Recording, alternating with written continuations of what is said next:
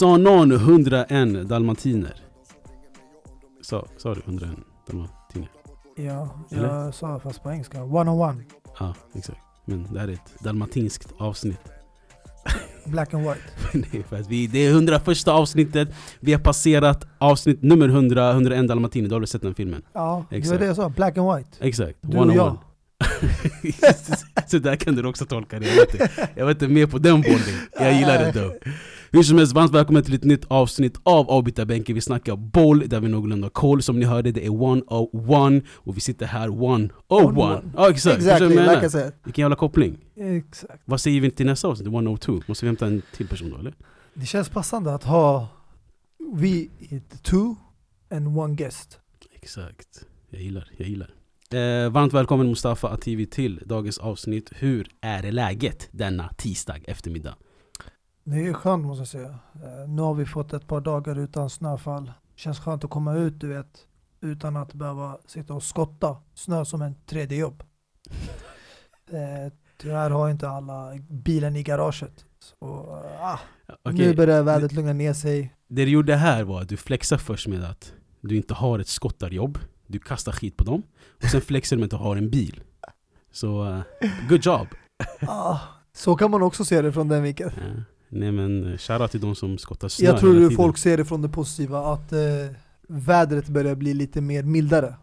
Mm, alltså grejen är, jag säger så här. eh, Om vi ska vara tråkiga och snacka väder och bryta is med vädret och du vet småsnacka om vädret. Det får vi göra. Stänger av Mm. mobilen här. Ehm, det är att om det ska vara vinter och och om det ska vara snö. Låt det vara 10 decimeter snö. Låt det vara riktig snö. Håll inte på att hämta sådär slask, regn, geggamoja till mig. Men det blir ju så tyvärr eftersom vissa dagar är varmare än andra och allting bara smälter ner. Och då Ja. blir det som vattenpölar. Men eh, ja, eh, jag tycker eh, i alla fall vi borde vara glada över att vi ändå inte får så mycket snö. Eller jag vet inte, vissa tycker det är skönt. Jag tycker det är positivt för att just under corona håller det folk hemma. Utifrån kylan. Ja, ja, ja. Alltså, ja. För mig, jag bryr mig inte bror. Så länge... Du bryr dig inte om corona? Jo, corona såklart. Kolla nu försöker en tredje grej, försöker kasta skit på mig att jag är oansvarig. Det är klart, vi sitter i avstånd. Uh, jo, jo, corona bror. Jo, det, det, det, det, är- serious shit. Ja. Kom igen. Jag menar alltså, bara om att man jag, tänker bara pre-winter, då det var inte så många som tog hänsyn till corona. Men nu när det är kallt och sånt, det får människorna hålla sig hemma, du vet. Så på ett sätt, och alltså mot sin kanske egen vilja, så följer man ändå restriktionerna. men, men restriktionerna och ansvar är en, alltså, det, det, det är börsgrejer. Alltså, mina kollegor var på en konferens förra veckan. Och tydligen så går corona och lägger sig efter 19. För efter 19 var alla, de satt på varandra, var i samma pool och allting. Shit! Så de här restriktionerna så är bullshit, förstår du vad jag menar? För folk följer inte dem och det är fett synd. Men tydligen så, här i Sverige så går corona och lägger sig vid 19. I don't know. Och på Ja. är den, är den, är den Fan, då ska jag jobbar. fan eh, testa, jag har inte tänkt på det. Testa att gå ut där efter 19 och se hur det ser ut där i samhället.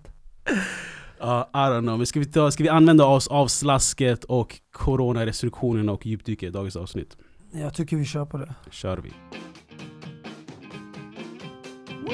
Ska vi ta pang på och börja på min grabb? Såg du snappen jag skickade förresten efter målet? Eh, Inaki Williams snackar jag om nu. Vi såg ju cupfinalen tillsammans. Exakt. Eh, ja, tyvärr minns jag inte snappen för det är så många som skickas, du vet. Eh, Ja, ja, vi, vi fortsätter flexa här, Ä- även efter övergången. Vi flexar om att många snappar. Det är lugnt. Jireel gjorde låten till det, eller? Snap, vad var det han sa? Snap. Snapchat. Snapchat, exakt, någonting sånt. I, I don't know. Nej men jag, eh, Inaki Williams, eh, tre, vi, Barca, Atletico Bilbao spelade Supercupfinalen. Mm. 3-2 blev matchen, vi såg den tillsammans. Inaki Williams avgjorde ju med kanon drömmål. Ja. Jag gick ju hem, kollade på målet igen och sen snappade jag min Inaki Williams-tröja jag hade hemma. Jaha, det visste jag faktiskt att du hade. Bask, en svart baskisk spelare, det är klart jag måste ha den här tröjan. Men är det den första svarta baskiska spelaren? Jag är nog beredd på att säga ja. Mm. För jag har inte, för det första jag har inte, jag googlat tillräckligt och sökt om det finns andra svarta Mm. baskiska spelare i Atletico Bilbao. Men ja, det här är min första svarta spelare i alla fall. Ja. För jag har inte sett någon annan innan. Uh, Inaki Williams avgjorde som sagt mot Barcelona. Barcelona som fortsätter är i krisläge. Ehm, det här skulle nog vara Barcas första titel på bra länge. Ja, jag tror på nästan två år alltså. Mm. Och det skulle Ja. vara um, två målskyttige och ständigt kritiserade Griezmanns första titel också. Mm. Ehm, Och eh, trots de två målen så var det ändå han som tog emot kanske mest kritik. precis, vi såg ju med två eh, eller ultra barca fans Ja, Vill jag inte kalla båda två för. Inga namn nämnda. En kanske Nej. lite mer ultra för. de får de. exakt. Nej men jag tycker det Alltså det verkade ett tag där som att Barca skulle ta hem det. Atletico Bilbao missade ju, eller satte dit ett mål men blev bortdömt för offside. Så det verkade som att de hade turen med sig, men eh, sen vände det där 90 minuten. De, de slog till sent och Mm. eh, det blev förlängning. Men det var ändå en bra match i helhet. Väldigt öppen, eh, många lägen. Eh, men man märker ju som sagt Barcelona, det, det är inte det gamla Barca längre.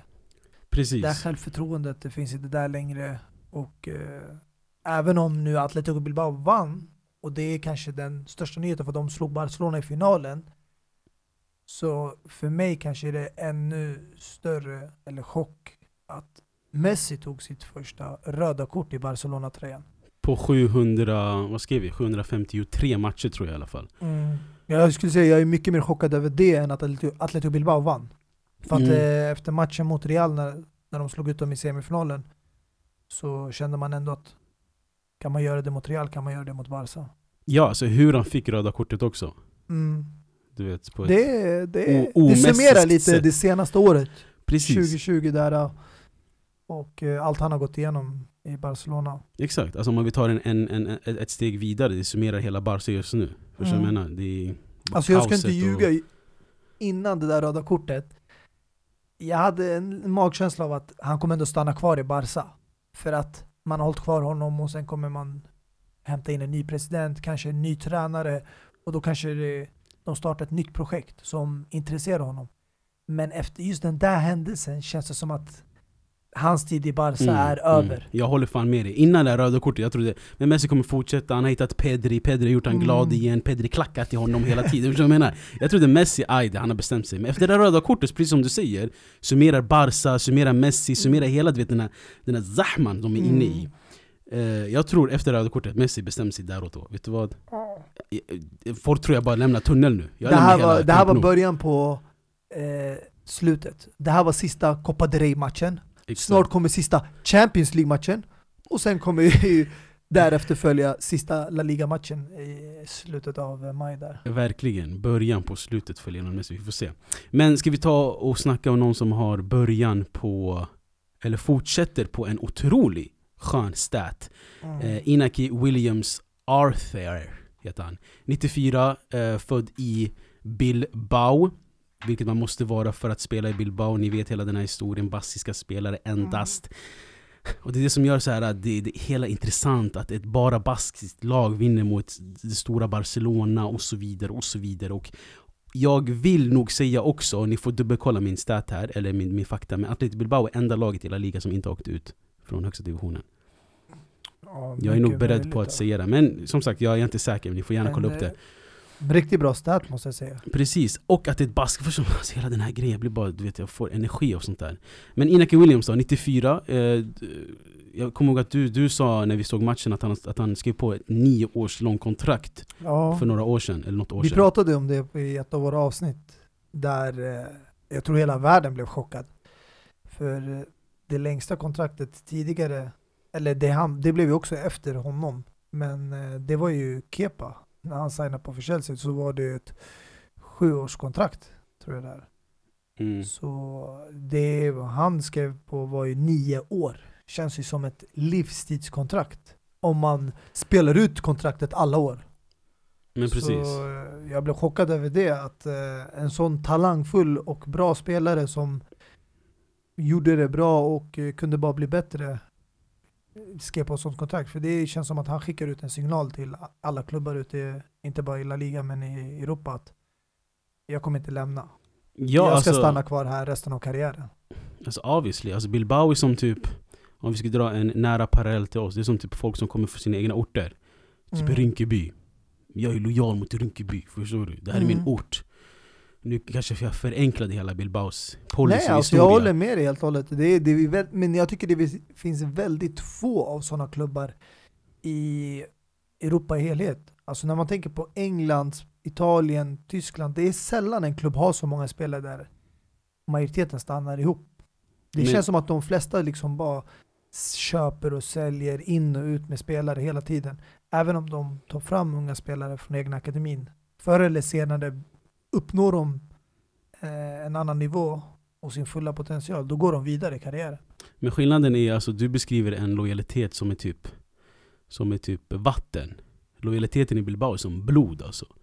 Här ska du vara född och alla som spelar och har den här rö- röd-vit-randiga tröjan är liksom Bilbao Det kanske typ- är det som gör det, att det är så lojal klubb. Att de Precis. inte köper in spelare. Ja, ja. Alltså jag tror till och med när du, när du skriver på kontrakt måste du typ, du vet, skära ditt finger och du vet, eh, ta blod och sådana grejer. Förstår menar? Alltså Men visst är det så att de, Med ritual, sed, alltså de kan köpa spelare om de har ett förflutet. Att de är från Baskerna. I Bilbao eller... eh, Ja, ja. Alltså som till exempel nu Raúl Garcia. Ja. Han var ju inte där tidigare. Han har ju spelat tidigare i andra klubbar. Men ursprungligen, han har ju ett förflutet. ja, alltså med Raúl, Raúl Garcia är ju, är ju, är ju, är ju bask. Exakt, det är ju för, han spelade ju, förflutet. ja men jag vet, men han, ehm, exakt, han är ju född i, eh, eller han spelat Osasuna, Ja. som också är en del av, eh, Sen tänker jag på till exempel spelare som... Eh, det finns ju en baskisk del i Frankrike. exakt, Amerik Laporte. exakt. De får ju också spela där. Precis För som de typ, tillhör folkgruppen. Ja, exakt. I, i, exakt. En del av Frankrike är också en baskisk del, mm. och det räknas också. Jag tror till och med att Griezmann får spela i Bilbao. Ah, okay. Eh, för Sociedad är också en baskisk klubb, men de har inte den här policyn att bara Nej. baskiska spelare. Ja. Eh, så, ja. Men eh, tillbaks till Inaki Williams, 94. Och vad var det jag sa? Höll, sa jag den här staten han har? Alltså han har en consecutive Ja, nej det där sa du. Ja, han har spelat 100 46?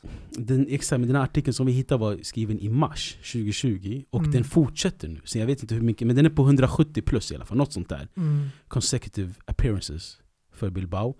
Uh, och um, den enda, alltså den som har rekordet är en former Real Sociedad player. Det är ändå ironiskt att det är en annan baskisk klubb som har rekordet. Mm. Uh, Antonio Laranjaga. Jag vet inte hur mycket det är namnet säger er. Med 202 consecutive appearances. Så jag tror han kommer slå den när som helst. Men det intressanta här är, borde inte, Inaki alltså, borde inte storklubbar rycka in Inaki Williams lite? Jag tror eh, vanligtvis ja. Men eh, som vi nämnde, det där långtidskontraktet som han skrev på, jag tror det skrämde bort Nine många years. köpare. Så folk kände liksom att det kanske ingen idé att lägga den tid och energi på en sån spelare som verkar riktigt lojal mot sin klubb. Mm. Och jag skulle ju inte gjort detsamma heller. Och sen vet vi alltid, längden på kontraktet brukar för det mesta avgöra prislappen. Så är det ju. Sen vet jag inte också, Spanien har ju alltid utköpsklausuler. Mm. Så han har ju säkert en fast utköpsklausul som är väldigt hög. Men om du får leka med tanken lite att Inaki Williams På löpsedeln står det Inaki Williams wants to leave Athletic Bilbao Vilket lag tror du hade ryckt i honom? Skulle kunna tänka mig, alltså då pratar vi om de bästa klubbarna i världen. Nej men alltså, du kan, alltså, han är, alltså Hade du placerat den i toppklubb kanske där vi ska börja? Första frågan Nej, inte en av de bästa. Eh, tror jag i alla fall. Eh, jag skulle kanske placerat honom i en klubb som Sevilla, Valencia i Spanien. I England kanske Everton, eh, Tottenham möjligtvis. Eh, om de inte hade Harry Kane och behövde hämta en anfallare. Nu de har ju han I Vinicius. Italien, jag skulle kunna placera honom i en klubb som Roma. Eh, Napoli, eh, möjligtvis också, absolut. Sådana klubbar skulle jag kunna tänka mig att hämta in en central striker. Ja, alltså ja, jo Men ja, jag vet inte, grejen är alltså eh, Alltså vi måste ändå tänka Atletico, Atletico Bilbao är inte en sån dålig klubb. det Om du ska göra det. ett steg upp från Atletico Bilbao, då känns det rimligt att gå till en klubb som Valencia, Sevilla, för det är ändå klubbar som spelar varje år ute i Europa, eh, i Champions League eller Europa League. Och samma är i de andra klubbarna om du ska gå nu till eh, Roma, Arsenal, Napoli, Tottenham, sådana klubbar. Mm, ja men så är det ju. Grejen är, eh, i Inakis fall, där han du vet är älskad av hela klubben, född där, du vet. Alltså, om han lämnar måste han alltså, med 100% garanti gå till en bättre klubb där han kommer lyckas bättre. Det är svårt att säga att man kommer med garanti veta att man kommer lyckas bättre. Men Mm. han kan inte gå till en, du vet, Everton för Atletico Bilbao. Förstår du? Nej, det, det, jag förstår vad du menar. Det kanske är lite för litet hopp. Nej exakt, för grejen han måste typ till, vad ska jag säga, han, hans dröm kanske har varit att spela under Guardiola Under Ja. Barcas bygge, kanske Där gå han till får City väl synas mer på stora scenen, Precis. kanske göra ett stort namn av sig. För han är en ikon i Bilbao, han är en svart nummer nia anfallare i Bilbao Jag fattar inte varför du ler Nej, jag tänkte micken bara nummer nian. eh, Det är inte så viktigt vilket nummer han har på Men alltså, inte, jag, menar, alltså, jag menar hans positionsmässigt, han är nia Mm. Svart Anfallare Wow, åt så fort man ser färgen svart Nej, Okej. alltså jag tycker han är en bra spelare. Jag kollar aldrig på hudfärg när det är Nej. fotbollsspelare. För mig, alla är alltså lika. Vilken bullshit alltså. Det är, Nej. vad då kallar du mig? Nej, du är en sån här som säger Nej jag ser inga färger, jag ser bara alltså alltid Nej alltid. alltså jag hade lyft upp Inaco Williams oavsett om han var vit eller svart. För det han gör Men på Bram, låt oss vara ärliga det fotbollsmässiga. Låt oss vara ärliga om vi ska ta den här diskussionen Lukaku, om han var vit Han hade inte haft samma spelstil som Om Lukaku var Haft samma Nej, om Lukaku var kroat. Ja. Hade Lukaku varit samma Lukaku som idag? Förstår du vad jag försöker säga? Alltså du menar kanske från media och journalister och experters håll? Eller jag ska inte, jag ska inte nu blästa alla experter, men från media, eh, du vet sociala medier och journalister och från den, det hållet hade han kanske lyfts upp mer om han var vit. Men jag tycker från mig, från Ativi, från avbytarbänken, han kommer alltid få samma beröm. 100% Hur bra han än är, spelar ingen roll vilken tro eller bakgrund eller färg han har. 100%, 100% Men det var inte det jag menade Jag menade mer att Lukaku hade inte haft samma spelstil Han hade inte Jaha. varit lika näsa för mål, du vet krigarmentalitet Han kommer från en, du vet han kan Ja, ni- du menar sådär? Ja, alltså jag vill inte snacka necessarily som alla de här Men det journa- finns ju sånt, bästa exemplet på sån spelare är ju till exempel Diego Costa. Som berättade mycket om sin barndom, han växte upp i favela i Brasilien. Precis, Och det är mycket sådär, och det är därför han har det där drivet och alltid exakt aggressionen och, på planen och det betyder mycket för honom. Precis, man kan se vissa spelares spelstil och deras vilja genom att se vilken historia de, går de kommer gått igenom. De uttrycker sig i fotbollsplanen. Precis som Diego Costa du säger. Mm. Precis som Lukaku. Alltså Lukaku berättade att de, de blandade ut mjölken för att den skulle räcka mer till hans eh, syskon. Mm. Han kan nio språk och allt det där. Förstår du Det menar? Så Lukaku har gått igenom jättemycket. Så jag menar bara, om Lukaku hade liksom vuxit upp i säg, Östermalm. Mm. För det första, han hade inte varit en fotbollsspelare än. Han hade jobbat i något, någon byrå. Mm. Hänger du med? Ja det är troligtvis. Alltså. Ja. Det är många eh, historier som Ja, man får 100%. höra där fotbollen har räddat karriären, 100%. livet på, förbättrat deras liv och familjens liv. Mm. Alexis Sanchez och Cristiano Ronaldo är bästa exemplen på det. Ja, ja, alltså exakt. Eh, 100% Nej jag vill bara säga också, jag, jag försöker inte säga liksom det som alla Så fort de ser en stor svart spelare att de ska direkt lyfta upp hans fysik och säga Mm. Vilket monster! Oh, han är så stark! Han är... Alltså, my bro, alltså, kolla på vem han är, kolla hur han spelar för det Mm. första Det är alltid så fort någon är svart eller västafrikansk Så är det fysiken man kollar direkt på Eller lungorna. Ja, exakt. På Vilka lungor! Kanté! Vilket skämt är det man alltid drar? Eh, De säger typ såhär eh, 30% of the earth is covered by water, the rest is covered by Kanté Exakt. Alltså brother, förstår du vad jag menar? Vad vill de han? Låt han springa! förstår du vad jag menar? göra det han älskar att göra. Precis, så ja, jag vet Mm. inte. Men hur som helst, Inaki Williams, eh, otrolig spelare. Det är min favorittröja jag har i garderoben i alla fall. Kommer, du kommer se den ofta i, på sommaren. Ingen stress. Vad hade han innan nian? Vågar man gissa på det? Jag tror han haft nian länge i alla fall. Mm. Eh, han har ju spelat i Bilbao sen 2013 gjorde han A-lags... eh, nej, förlåt. Ja, 2014. Men han har tillhört Bilbao sen 2012-2013. En sån Mm. spelare som faktiskt eh, jag blev väldigt glad över att se är en spelare som eh, en av de bästa spelarna i Atletico Bilbao-laget idag kanske var nog den hetaste talangen under sin tid i Atletico Bilbao försvann ur radarn ett bra tag Han var ju eftertraktad ute i Europa och eh, bland toppklubbar. Men nu har han liksom dykt, eller dykt upp igen från ytan och eh, med en helt annan look måste man också säga. Eh, jag kände inte igen han i början där, Iker Munjan. Mm, mm. Vilken lirare, alltså, han var också riktigt bra. Jag kommer ihåg det när han hade sin, han kom ju fram innan Inaki Williams. Exakt, han är två år äldre än honom, 92 är han. Mm. Eh, så exakt, det var ju riktigt Sen hade han Messi. skador och var liksom petad. Precis. Eh, försvann där.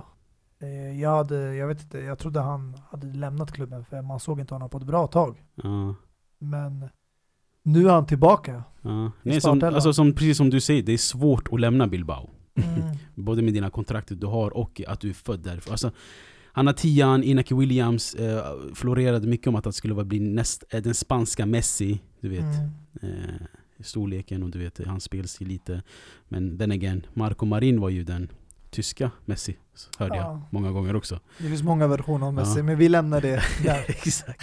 Men jag håller med dig, Inaki Willi, eh, Iker Munyain, eh, en, en skön spelare som också eh, var bra mot eh, Barcelona i Supercupfinalen. Mm.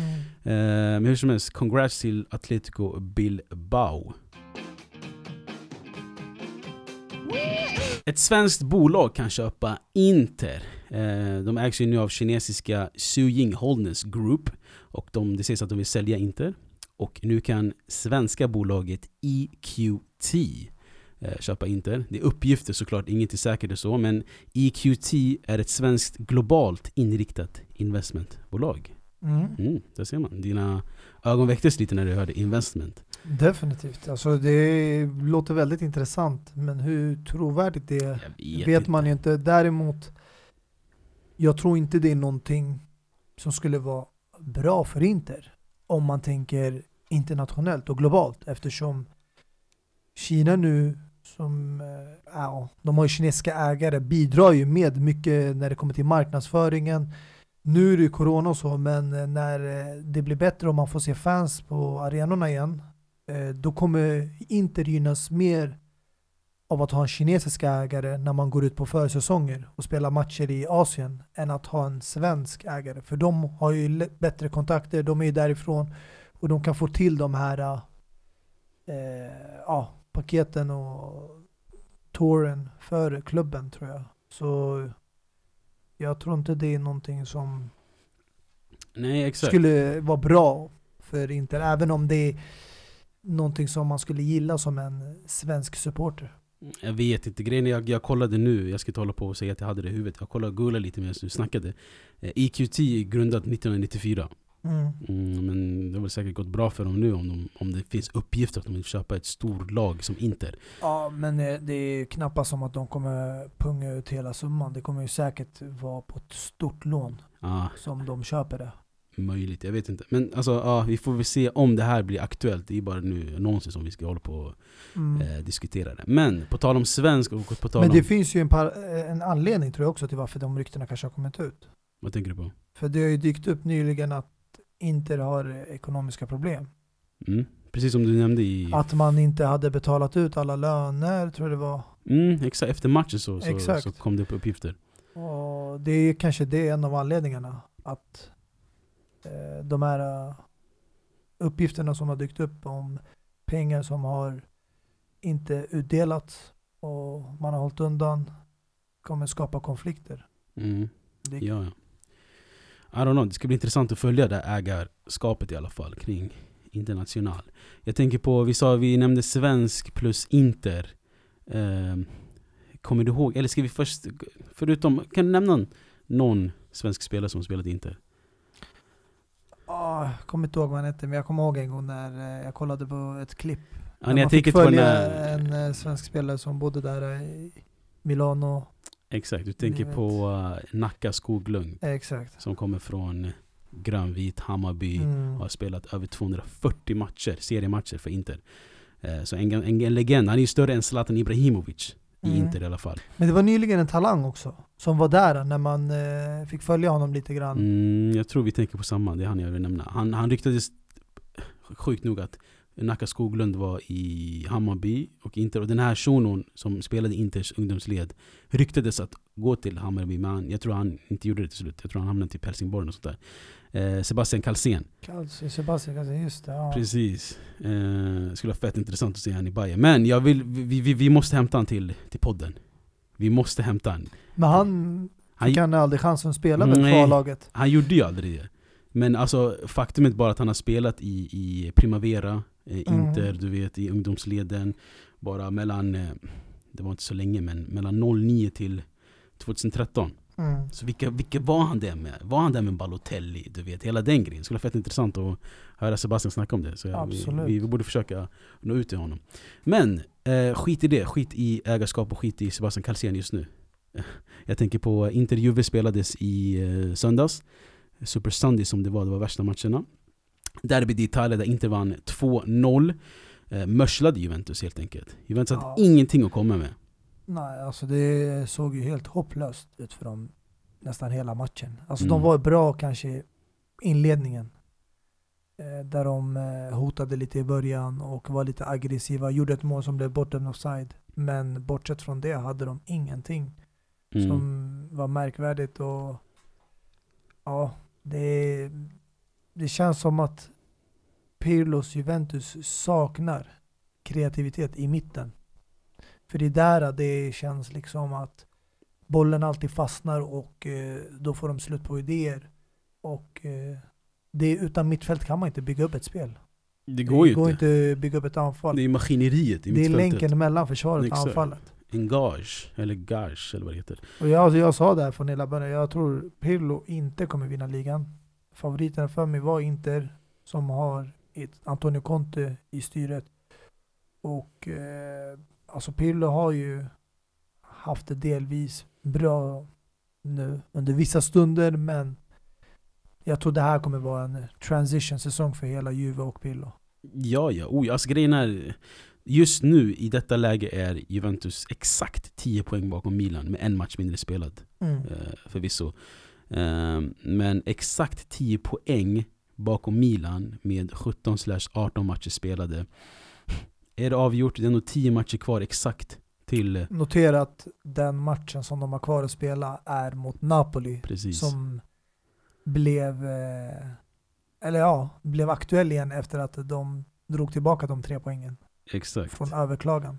Eh, exakt. Och det här är bara ännu mer bäddat för Milan och Inter att eh, rycka ännu mer och att det blir typ de två till slut. Mm. eh, som eh, tävlar om scudetton. like the old days. Skitintressant. Eh, men eh, du sa att Juventus saknar en kreatör. Inter har en kreatör fast i läktaren. Tror du dansken Christian Eriksen skulle behövas i Juventus kanske? Nej, jag tror inte han behövs. Eh, eller jag skulle säga att han inte är rätt spelare för Juventus. Inte i nuläget. Alltså Juventus behöver någonting som väcker liv i det här mittfältet. Som känns väldigt slö. Eh, jag skulle säga en liknande värvning av som United gjorde av Bruno Fernandes. En sån typ av värvning skulle Juventus behöva. Som väcker liv igen, som Mm. får igång det här drivet i mittfältet och ja, Alltså kan eh, ge det här stödet till anfallet där uppe som de behöver. Alltså med Bruno Fernandes hade de vunnit Champions League och hela trippen och hela den grejen. Alltså Cristiano behöver bara den här shunon bakom sig. Sin Mm. portugisiska landskap. Alltså uh, det skulle vara scener med Bruno i Juventus. Men jag, jag tror mer att de behöver någonstans lite längre bak än typ Liverpool Thiago Alcantara typ. Som kan du vet tjonga långbollen Ja, och du vet alltså styra just- spelet. I Eller- den positionen, jag känner personligen att de har någon, men han används inte tillräckligt mycket och det är Arthur. Eh, För det här är enligt mig den kanske största värvningen de gjorde under senaste transferfönstret. Eh, Även om det var ett byte så var det den mest märkvärdiga värvningen och jag känner att eh, en, alltså en spelare som Arthur som har eh, erfarenheten från lite grann från Barca och La Liga och Champions League ska kunna gå in i elvan före spelare som Rabiot. McKinney eller Rabiot som eh, spelade för den delen bara i, i PSG tidigare och i Frankrike. Mm. Aaron Ramsey har ju mer erfarenhet och kanske inte lika ung som de här. Men eh, jag känner att han ger mer på planen Rabiot. Men Arthur Jag förstår inte där varför han sitter på mycket bänken. Eh, Mm. Det är bortkastad talang helt enkelt. Ja, alltså, ja, I don't know. Jag vet inte hur Pir- Pirlo och gänget tänker kring mittfältet. Där de spelar istället för... Alltså vem är given där? Det är väl... Alltså den enda som är verkligen given skulle jag säga, det är Bentancur. Eh, sen kanske Rabiot också är ju given. De som roterar väldigt mycket är kanske Ramsey, McKinney. Eh, sen beror det på hur de ställer upp också. Mm. Eh, man får inte glömma att nu den här matchen mot Inter så saknade de en hel del spelare. Mm. Dybala, Cuadrado eh, och eh, i försvaret De Ligt, Demiral. Så det var många spelare som saknades för Juventus. Eh, som Mm. Mer eller mindre, de är beroende av de här. Exakt, och det är som du säger, det beror på hur de ställer upp. Om Dejan Kulusevski ska spela lite längre upp eller längre ner, som tia eller som anfallare. Eh, han gjorde ju bra det mot eh, kuppen i alla fall, där han stod för ett, eh, några poäng för ett mål och en assist tror jag. Men eh, på tal om Kulusevski. Vi hörde, hörde du vad han sa eller? Hans, Ja, jag tror alla som följer eh, Fotbollskanalen eller eh, Kulusevski på något, alltså sociala medier. men, men vi hörde ju det. vi hörde det när vi, när vi, när vi, när vi såg Ja. matchen. Vi bara Vi "Ey, hörde han det det?" live och det var inte bara det han sa. Det, det var ett klipp som inte de tog med som Exakt, han sa de- lite de- senare. De tog men, med eh, det milda bara, men vill du, vill du här och nu säga vad han sa? Som Nej, jag tycker vi lämnar det ostört. Alltså det är inte kanske ord man vill använda på en inspelning. Eh, inte kanske lämpligt skulle jag säga för alla lyssnare. Men eh, det var några fula ord eh, som eh, jag tror det var riktat mot domaren måste jag säga. Efter att eh, han fick en tackling och fick inte med sig ett beslut så Ah. blev han lite arg, frustrerad och då sa han någonting väldigt fult. Och sen avslutade han meningen med vakna. Vakna, Vakna. bre! Ja, Exakt, det är grejen. vakna Ja, jag tänkte inte på det. Jag tänkte, alltså grejen är, som svensk Alltså och han som menade US till kanske linjedomaren Ja. eller huvuddomaren, vakna! Alltså jag trodde mer att det var att, att han svor för sig själv när han missade en boll eller någonting, att han säger de här grejerna. Mm. Eh, Men det, jo, nu när du säger det, för han sa vakna bre till, eh, till domaren. Mm. Och det är, så, det är så nice när du är en utlänning i Italien, du kan ju snacka vilket språk som helst.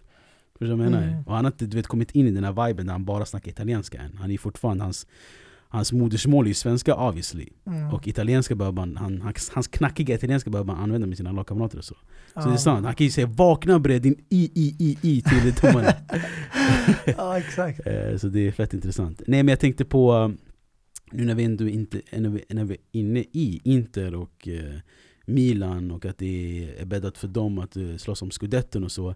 Eh, Milan vann igår mot eh, Cagliari 2-0 och eh, när vi, är inne, när vi är inne i svenska spåret så gjorde en svensk mål där också. Zlatan Ibrahimovic, hans första mål 2021. Vet du vad det här betyder? Nej, att han har gjort mål eh, under, eh, jag skulle gissa, fyra olika decennier.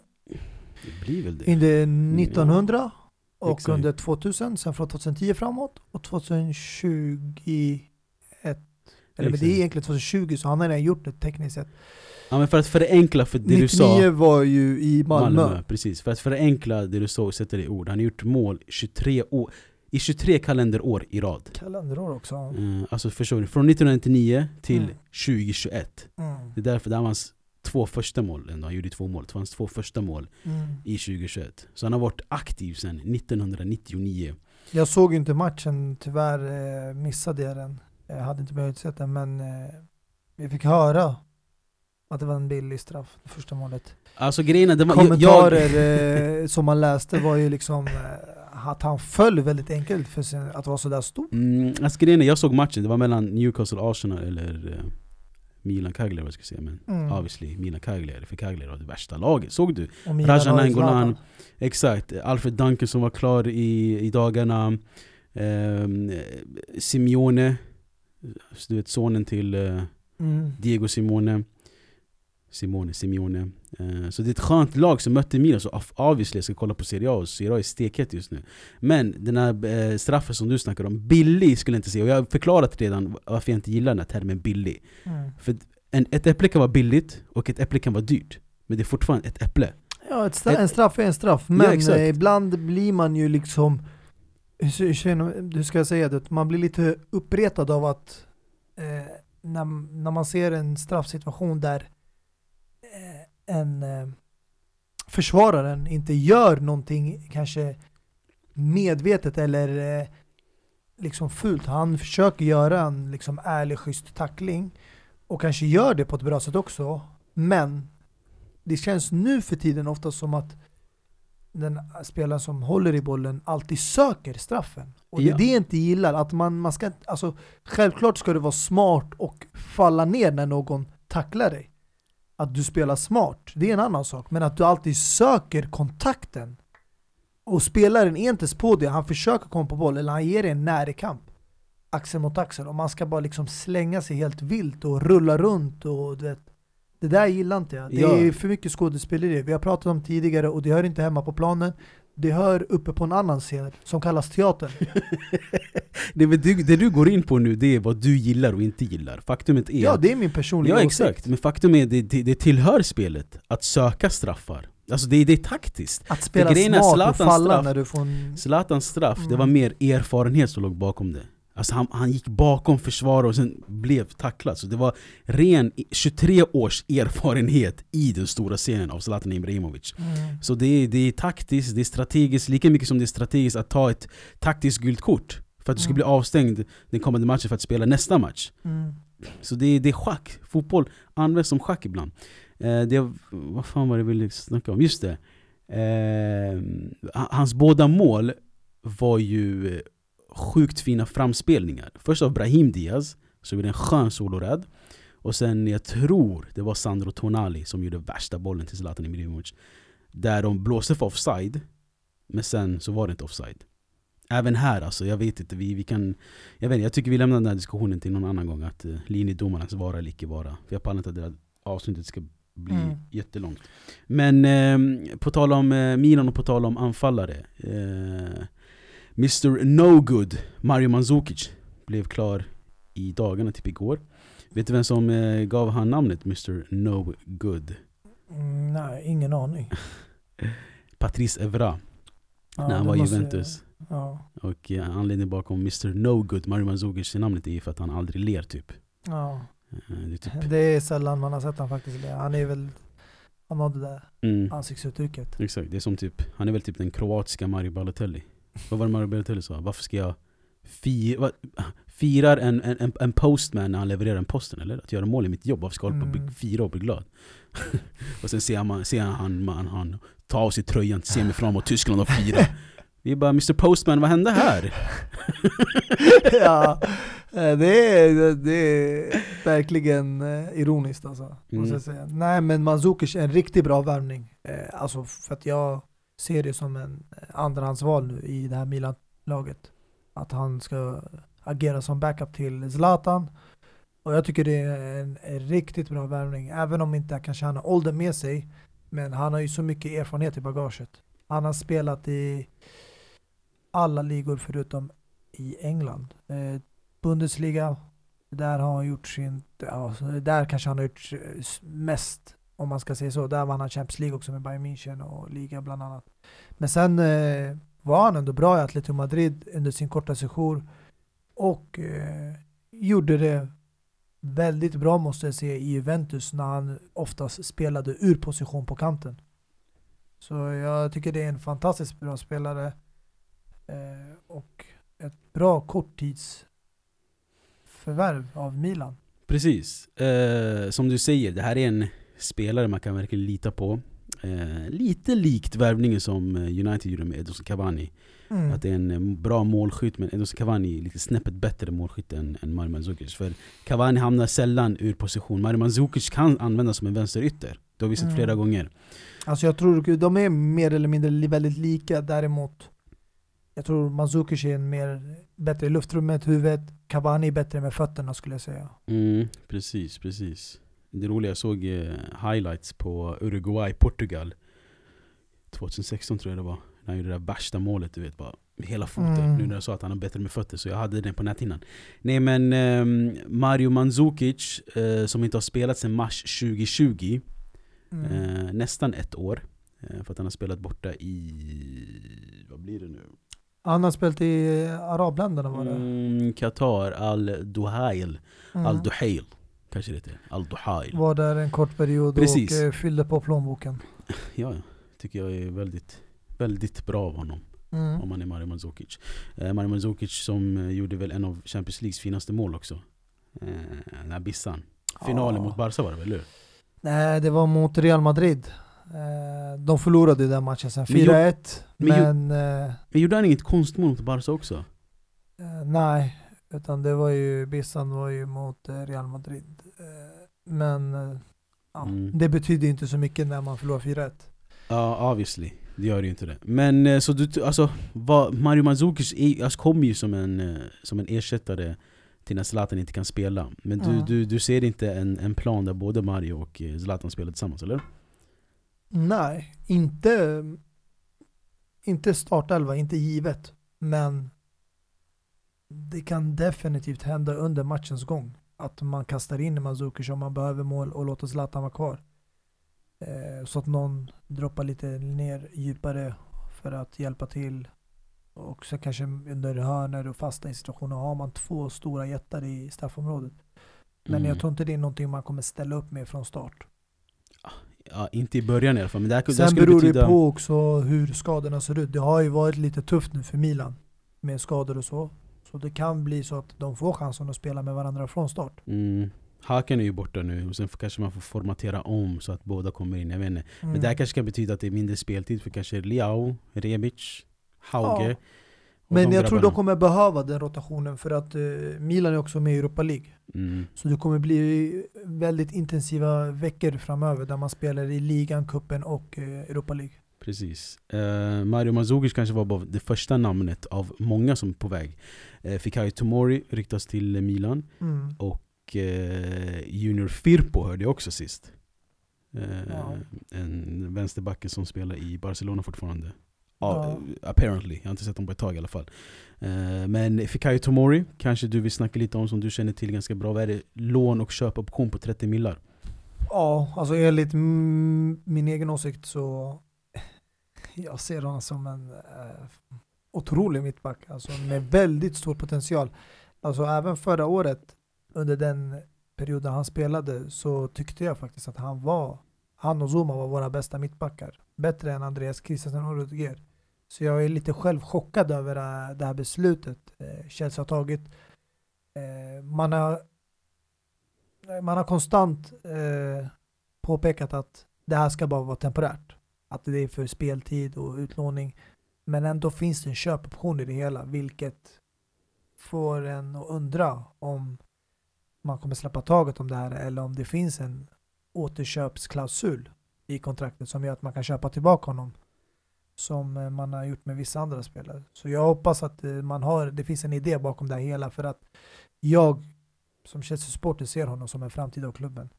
Man får inte glömma bort att eh, alltså, Thiago Silva är bara här på lånad tid.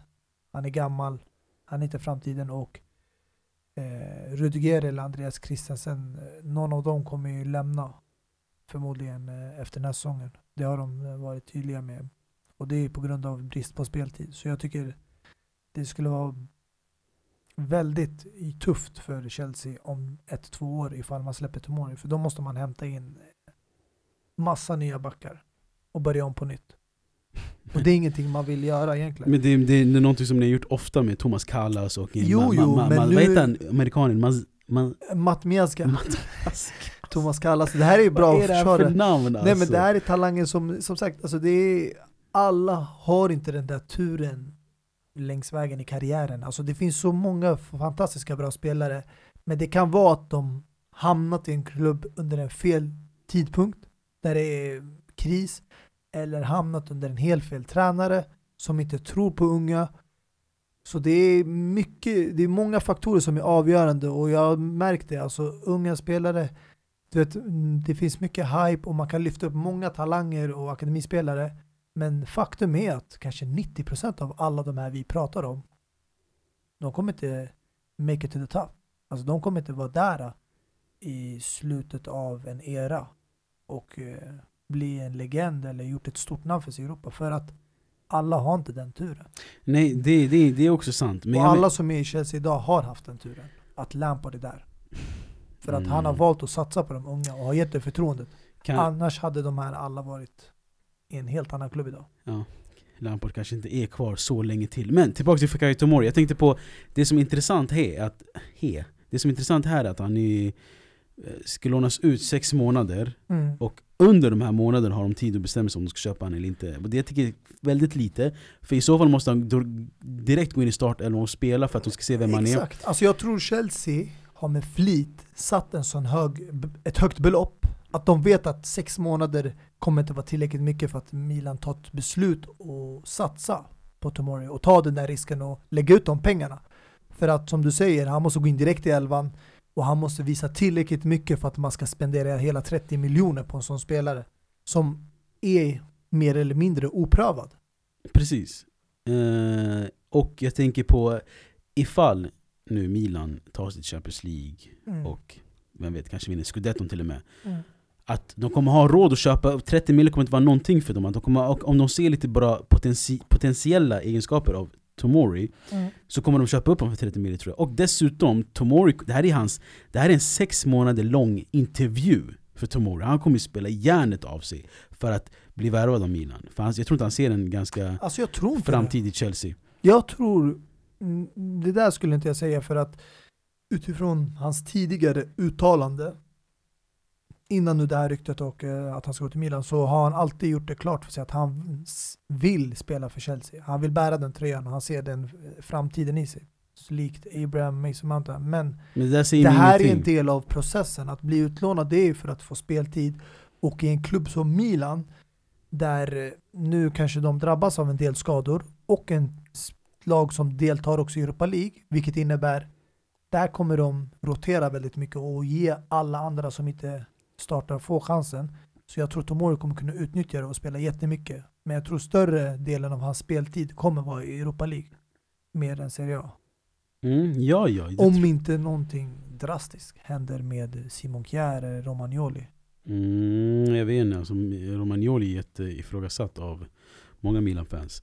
Men jag tänker mer på att, alltså jag, tror, jag tror de drömmer om en Kalulu och Tomori eh, mittbackspar om något år. Det är det jag tror Milan-fansen tänker på just nu. Bara stänga igen den där tunneln. Men jag, alltså grejen är, det du säger att Tomori har uttalat sig att han vill fortfarande bära den blåa tröjan säger mig ingenting. Eh, nu kanske du nämnde bara Chelsea akademispelare. Mm. Men vad fan, David Luiz sa någon dag innan han skulle han tagga till Arsenal att jag kommer aldrig du vet lämna det här och det här, Chelsea mitt hem, bla bla bla alltså. hit och dit. Okej, inte kanske någon dag innan men det finns en intervju när han, Han sa sa ju att han ville ha förlängt kontrakt och så. Och sen fick han det, men valde ändå att lämna för att Men han sa Jo, jo, men att han inte kommer spela för Arsenal. Jo, men det uttalande han gjorde, som du nämnde, det var när Sarri var tränare för Chelsea. Sen när Sarri blev köpt av Juventus och Lampard kom in så blev det ett helt nytt projekt. Och eh, tydligen kom de inte bra överens för att David Luiz ville ha garanterad startplats. Vilket han Mm. inte längre har nu i Arsenal. Det är många som gör det beslutet, likt William också som gjorde det beslutet. Eh, dels för längden av kontraktet och dels för speltid. Så ja, det är många faktorer som spelar in men eh, jag ser det som en positiv flytt för Tomori. Ja, Jag tror det här kommer gynna honom för att han behöver speltid. precis. Vi får väl se om eh, Firpo också ansluter till Milan. Men vi, vi håller på att avrunda avsnittet. Eh, ska vi ta två värv? Vi kommer, ska vi ta två värvningar till som har varit helt klara? Vi kommer fortsätta, alltså när fönstret är stängt kommer vi alltså, fortsätta babbla med, med namn. Ja. Men jag tycker vi tar de här två spelarna. På tal om att Mandzukic bara spelat eller han har spelat, hans sista match var i mars 2020 En annan spelare vars match var 2020 i mars är Mesut Özil Mm. eh, Som blev klar för Fenerbahce i dagarna eh, Först och främst, alltså grejen är, det var givet att han skulle gå dit och det var givet att han skulle bryta kontakten med Arsenal Det var bara en tidsfråga Men jag trodde först att han skulle gå till USA Mm. och sen Fenerbahce och... Eh, Alltså jag hade en känsla av att han skulle gå tillbaka. Jag var inte säker från början på vilken klubb i Turkiet.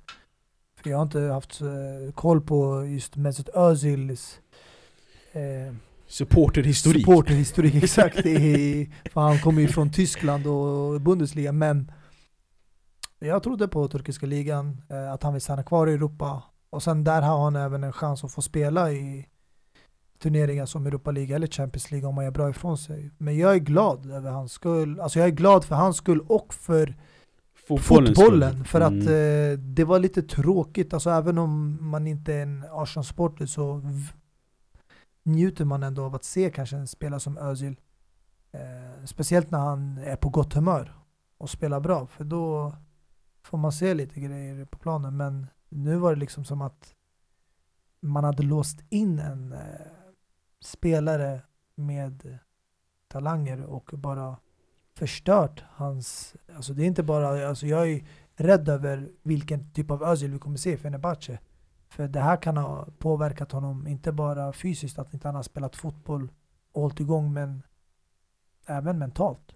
Jag håller med dig. Att bara sitta inlåst och inte ens få, han fick inte ens vara med i reserverna. Mm. Eller A-laget. Han var borttagen från alla trupper, Premier Mm. League och eh, Europa League-truppen även. Ja, ja. Så det säger ju mycket. Alltså, vi, jag vill inte, alltså, vi vill inte gå in för mycket i, i och säga varför. Men, men vi vet typ varför. Det är för att han har uttalat Mm. sig mycket medialt. Och att du vet att han inte får säga vissa saker, men han gör det ändå. Det är därför jag älskar Mesut Özil, att han verkligen använder sin plattform för att du vet visa vad som är rätt och vad som är fel. Mm. Och han har blivit väldigt du vet, så här, um, själslig. På intervjun när han blev klar med Fenerbahce sa han Gud har låtit mig eh, bära Fenerbahces färger.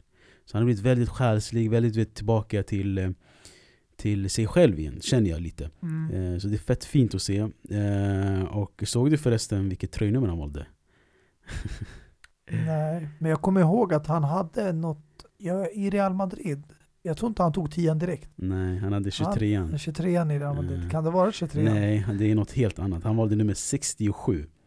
Eh, han tweetade en, en tweet med 67 och ett, ett hjärta bara. Mm.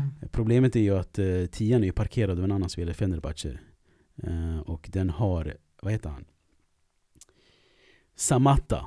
Okej. Och han är på lån från Aston Villa. Så hans kontrakt går ut i sommar. Eh, Så frågan är om det är bara tillfälligt och att han kommer gå tillbaka till tian. Men folk, du vet, folk frågade, sig själva för 67. Du vet själv, min, min, min fascinering med tröjnummer och hela den grejen. Jag var tvungen Mm. också ta min egen spade och gräva vidare varför 67. Så jag kom fram till att eh, Özils hometown i Turkiet börjar med postnummer 67. och det är många som eh, jag vet inte, det är många som tror på det. Att det kan okej. vara något sånt där. Jag trodde, jag hade gissat på typ, det kanske var det året Fenerbahce tog hem en europeisk titel, Uefa-cupen eller någonting liknande. Mm, kan vara något sånt där. Jag kommer ihåg att Ricardo Rodriguez, gamla vänsteryttern i eh, Milan, som spelar idag i, är det Torino? Lån ja. Ja exakt, han hade ju ribbskott, frispark mot Milan från Mm. matchen.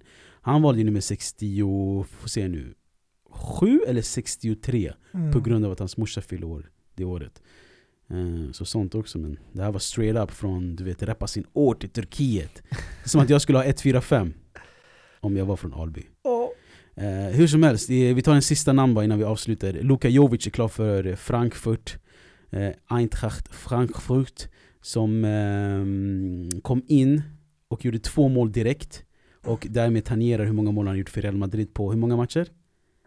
Eh, eh, 32 matcher totalt. 32 exakt. Eh, Men Så det kan som sagt eh, tolkas fel. För att eh, det är 32 matcher men det är endast, eh, jag tror det var 68 matcher från start. Så det 6 är till typ- 8 matcher start. Jag tror det är sex matcher, alltså det är typ en femtedel av alla matcher har han startat. Resten är inhopp och sen eh, får man inte glömma också, han har ju varit skadad väldigt ofta under sin korta period i Real Madrid. Fram och tillbaka. Känns som att han aldrig haft den där eh, hundraprocentiga matchformen. Eh, så jag tror det är därför. Sen vet vi också att Luka Jovic, även fast han kom in som en stor värvning, han har aldrig varit given i Real Madrid. Han har varit uh, andrahandsval bakom Karim Benzema som fortfarande levererar. Som inte man kan peta och ta bort från elvan. Så jag, enligt mig, jag tycker inte han har fått den ärlig chans.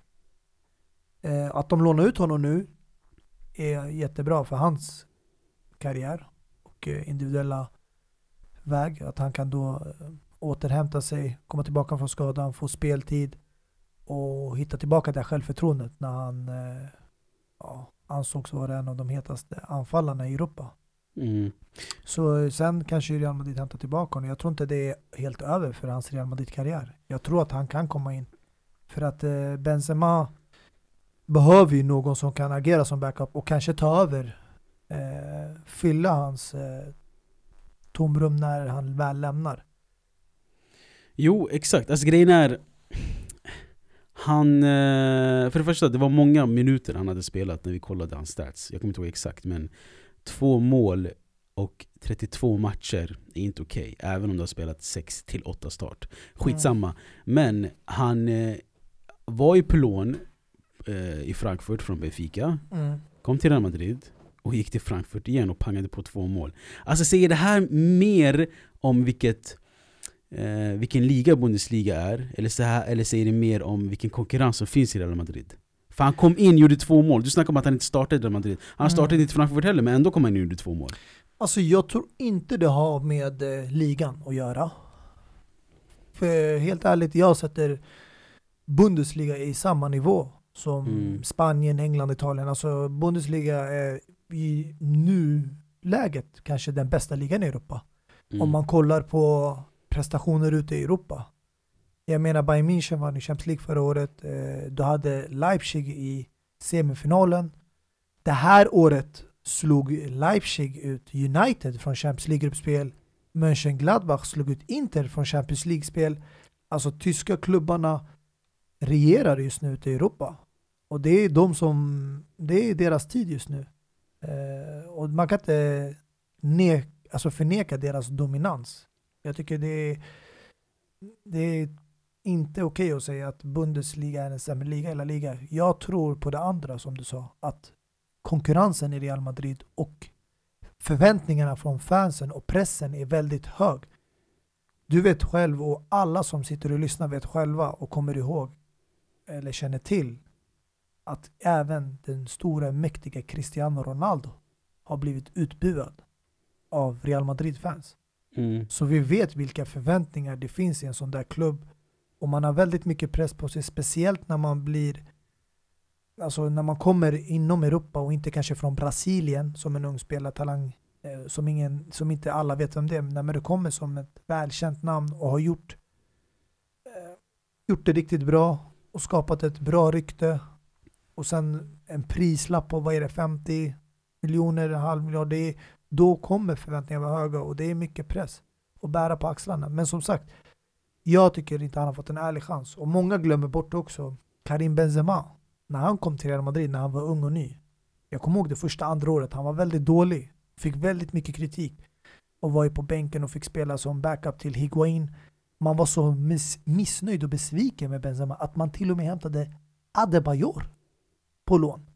För att ha en ordentlig backup-striker till Higuain och de andra. Förstår du vad jag menar? Så Luka Jovic måste få en ordentlig chans, ärlig chans, om han ska kunna leverera Real.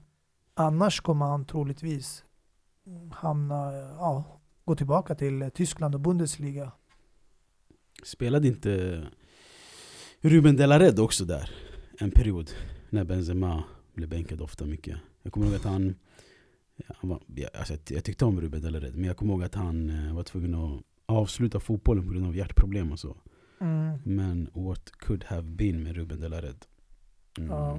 Exakt, spelade Det bara är, sju det är matcher. någonting man kanske kommer säga om Luka Jovic inom snar framtid. What could have been.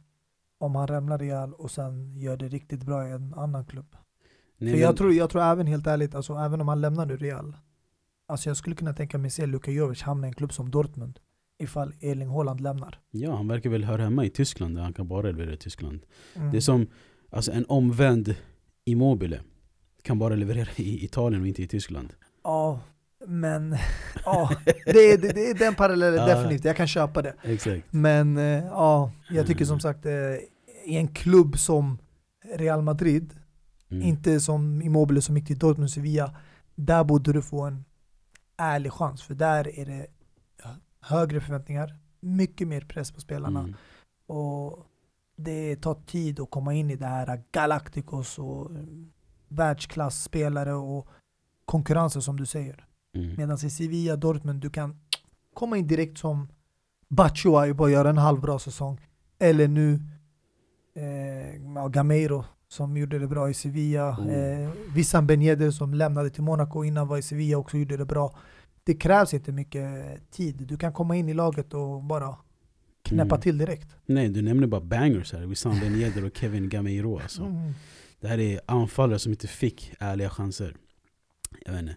Hur som helst, ska vi ta och avsluta avsnittet ärligt då? Om inte Luka Jovic får en ärlig chans kan vi avsluta den här.